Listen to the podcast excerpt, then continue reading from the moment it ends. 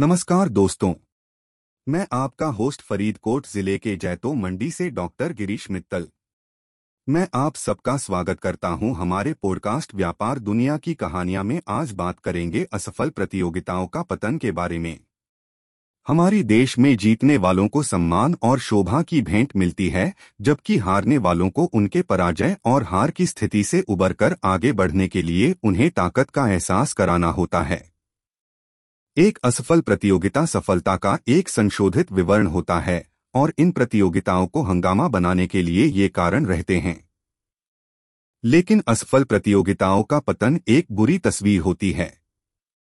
यदि हम अपने आकलन करें तो हम पाएँगे कि असफलता का संख्यातम कारण जो ज़्यादातर होता है, वह निष्पक्ष एवं रचनात्मक दृष्टिकोण की कमी होती है।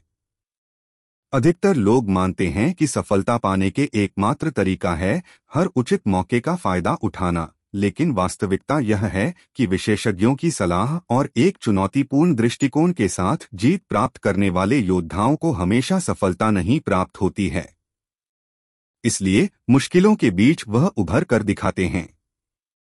ध्यान देने वाली बात यह है कि असफल प्रतियोगिता का पतन आमतौर पर एक व्यक्ति ध्वनि तीर्थ स्थल या देश के नुकसान के साथ आता है।